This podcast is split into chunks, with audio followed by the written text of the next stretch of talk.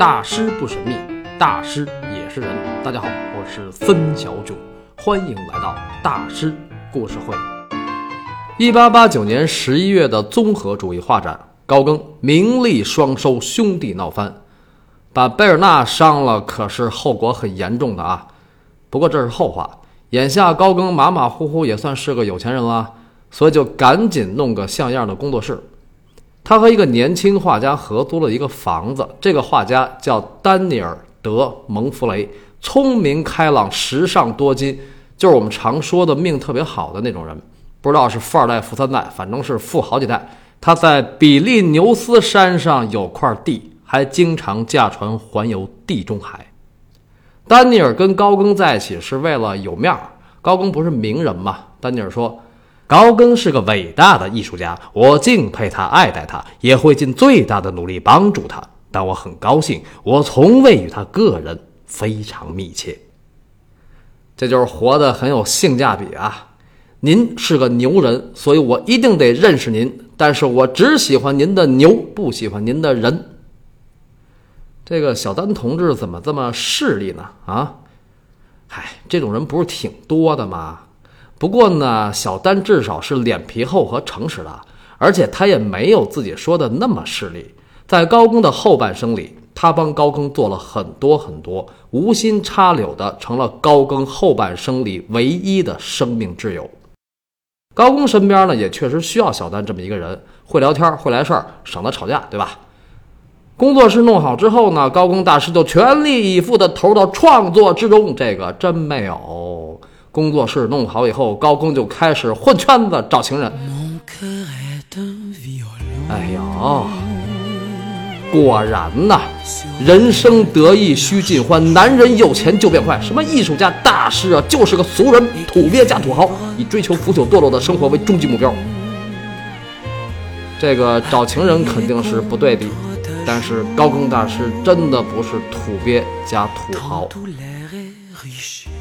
高更从1876年进入巴黎艺术圈，那时候艺术圈主要是指画家圈。然后他从1883年开始逐渐脱离，到了1886年的下半年啊，十年了啊，巴黎艺术圈名存实亡，因为印象派在上半年办完了第八届画展就解散了。此后的三年，在法国的艺术江湖上，高更名气渐响。1889年年底的画展终于让他扬名立万。高更从此深度混入了巴黎的文化精英圈之前他也就是跟这个纳比派的那帮小兄弟们聊聊。那么作为一个巴黎名人，高更几乎每天晚上都去泡咖啡馆，而且就泡一个咖啡馆，就是伏尔泰咖啡馆。这个巴黎非常有名的咖啡馆啊，离现在的奥赛博物馆很近。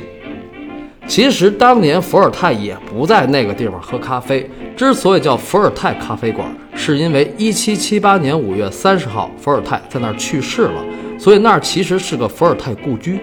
古今中外才子佳人、文人雅士不都爱往故居跑吗？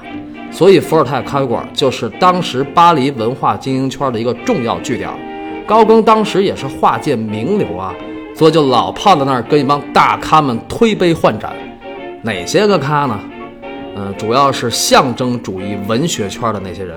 什么马拉美啊、威尔伦啊、奥里耶，还有巴雷斯，高更和他们一起海聊着象征主义祖师爷布德莱尔的第一代表作《恶之花儿》。德彪西和罗丹也经常过去跟他们聊。在这个朋友圈里，高更变得越来越善于交际。也是，大师就得找大师聊，大师相聚，觥筹交错，诗和远方，相聊甚欢。但是曲终人散后。寂寥满地，无数个夜里，高更喝得酩酊大醉，半夜被冻醒，看着咖啡馆里一片漆黑。无数个夜里，他噩梦连连，惊醒后再也不敢入睡，盼望着白天赶紧到来。而在白天，他又只能依靠烟酒获得慰藉。这种颓废的生活，高更过了一年多。高更这是干什么呀？不是已经火了吗？不是已经是社会名流、巴黎名人了吗？对吧？你这么火了又怎样？火了就不是人了吗？成了社会名流、巴黎名人，难道就不孤独了吗？大家有没有想过一个问题？为什么在梵高的朋友里，只有高更去阿尔勒跟梵高一起生活了两个月呢？内在的原因是什么呢？同是天涯沦落人呐。长久以来，高更觉得自己也是一个被家庭抛弃的人，没有人理解他，没有人关心他。所以当初高更刚从丹麦回来，还在做海报张贴工的时候，就写信给梅特说：“你那天生的丹麦人的自尊心会因为丈夫贴广告而受伤，那又如何呢？我曾经爱过你，但现在你只是一个母亲，而不是妻子。”如果有一天我的情况好转，去找一个不是母亲角色的女人，你不要感到惊讶。将你从你的家驱逐出去是不公平的，可是我被赶出我的家却是合理的。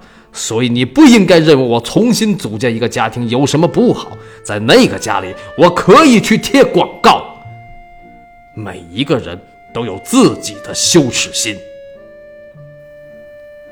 贴广告这事儿吧，梅特跟高更确实看法不一样。别看高更那么拽，但他不觉得贴广告有什么丢人。我凭劳动挣钱，怎么了，对吧？但是梅特就觉得这个工作不好，主要是不体面。其实这都是梅特他那妈和那俩妹闹的，那种小市民的价值观。所以高更还在丹麦住的那会儿，他们就一天到晚鼻子不是鼻子，脸不是脸的。高更哪受得了那个呀？所以高更说自己是被赶出来的。哎呀，这个两口子之间的好多事儿都是家里人给搅和的呀，添乱没商量。不过高更对梅特的不满确实也是由来已久，还没有辞职那会儿就有这个苗头了。他觉得梅特一天到晚只想着孩子，孩子，孩子。到了丹麦呢，高更那种极度糗的心情，梅特也没有多么去照看他。虽然他不反对高更搞艺术，但是也没有支持。那这个就是价值观的问题了。高更追求的是崇高伟大加万众瞩目，站在过日子的角度，这已经就不靠谱了。梅特是个过日子挺靠谱的人，人家追求的就是中产生活，所以他们俩就是天上和人间的距离。别瞎想啊，是天上和人间的距离。站在世俗婚姻的角度上看，高更很作。他确实不该那样搞艺术，但是真正站在爱情的角度上看，梅特确实是麻木的。他很少跟高更进行精神交流，这个不是注意不注意的问题，是他的心压根儿就没那么细。高更那么文艺的人，又那么喜欢做偶像，他需要的是一个有独立能力的粉丝型伴侣。但是梅特那种冷静理性的人。你爱干嘛干嘛，都是独立人格，我不拉你后腿，我自己能把自己活好，而且我一个人拉扯五个孩子，这可以了吧？我不跟你那腻腻歪歪。梅特的独立能力和工作能力都很强，所以他经常好久不给高更写信，这个就不合适了，对吧？两口子没事总得聊两句吧？有啥可聊的？有事说事儿，没事瞎聊什么？难道让我跟那抱怨一个女人独自拉扯五个孩子有多么不容易吗？啊？所以梅特没事儿不聊，但是这样高更就很痛苦，甚至很搓火。一八八七年四月，高更去巴拿马，他三月给梅特写信，为什么这么长时间都没有给我写信？在我看来，我有权利经常听到你的消息。我的信是不太令人高兴，但你能指望什么呢？我忍受着这么多痛苦，几乎超出常人忍耐的限度。在前往未知地之前，我很希望有你的消息，因为不能和你吻别。但是梅特没有回信，高更又写了一封，直到临行都没有收到梅特的信。高公说自己忍受着这么多痛苦，几乎超出常人忍耐的限度。这个其实指的是一种巨大的心理落差，是一种强烈的情感需求。大家记得《大圣归来》里的那个孙悟空吗？双手被如来佛祖打了封印，英雄无用武之地，连个小毛贼都打不过。妖王混沌那么挤得他，什么齐天大圣，不过是只没有用的猴子。这种羞辱和挫败感，没有当过大圣的人永远体会不到。高更的生命里是有着强烈的英雄主义情节的，这个梅特真的不懂。除了这种精神上的痛苦，高更的身体也不太好。一八八七年的巴拿马之行，虽然没有得上黄热病，但是高更得了痢疾、疟疾，还有肝炎。回到巴黎之后，一直也没有好。一八八八年春，他第二次去阿旺桥，收到梅特寄来的内衣后，他在信里不光说了在一年之内重回家庭、重享天伦之乐的愿望，还说了自己的病情。自从来到这里，我几乎在床上度过了所有的时间。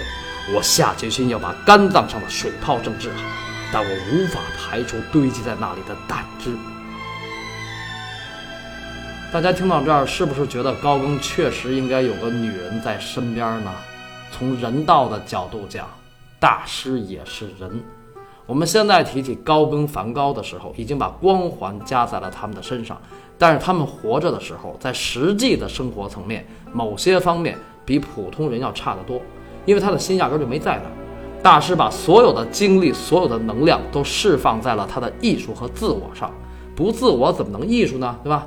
所以其他的他们都不太想，想也没用。大师和伟人的思维就不会往接地气的方向走。哎，有一个人除外，毕加索。毕加索是个商人型的艺术家，这是很少见的一种大师类型。高更怎么说呢？他就是个很自恋、巨闷骚的艺术英雄。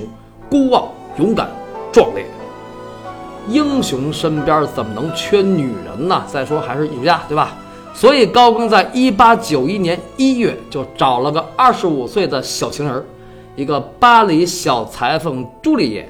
朱丽叶对高更温柔有加，这名字啊听着就很命苦啊。因为三个月以后，高更就奔赴塔希提了。塔希提远在南半球。如此遥远的旅行是不可能说走就走的。首先得有一大笔钱，怎么才能有一大笔钱呢？办一个作品拍卖会，文化产业先有名再有利。现在既然已经有了名，那就赶紧卖。一八九一年二月二十三号，高更作品拍卖会在巴黎德鲁欧大厦举行。这次卖的非常非常好，一共卖了九千八百六十法郎。单件作品最高的拍卖额是九百法郎，是哪幅画呢？就是布道后的幻象。有了钱了，塔西提这事儿也就差不多了。走之前还有什么事儿没做呢？还有什么事儿该做呢？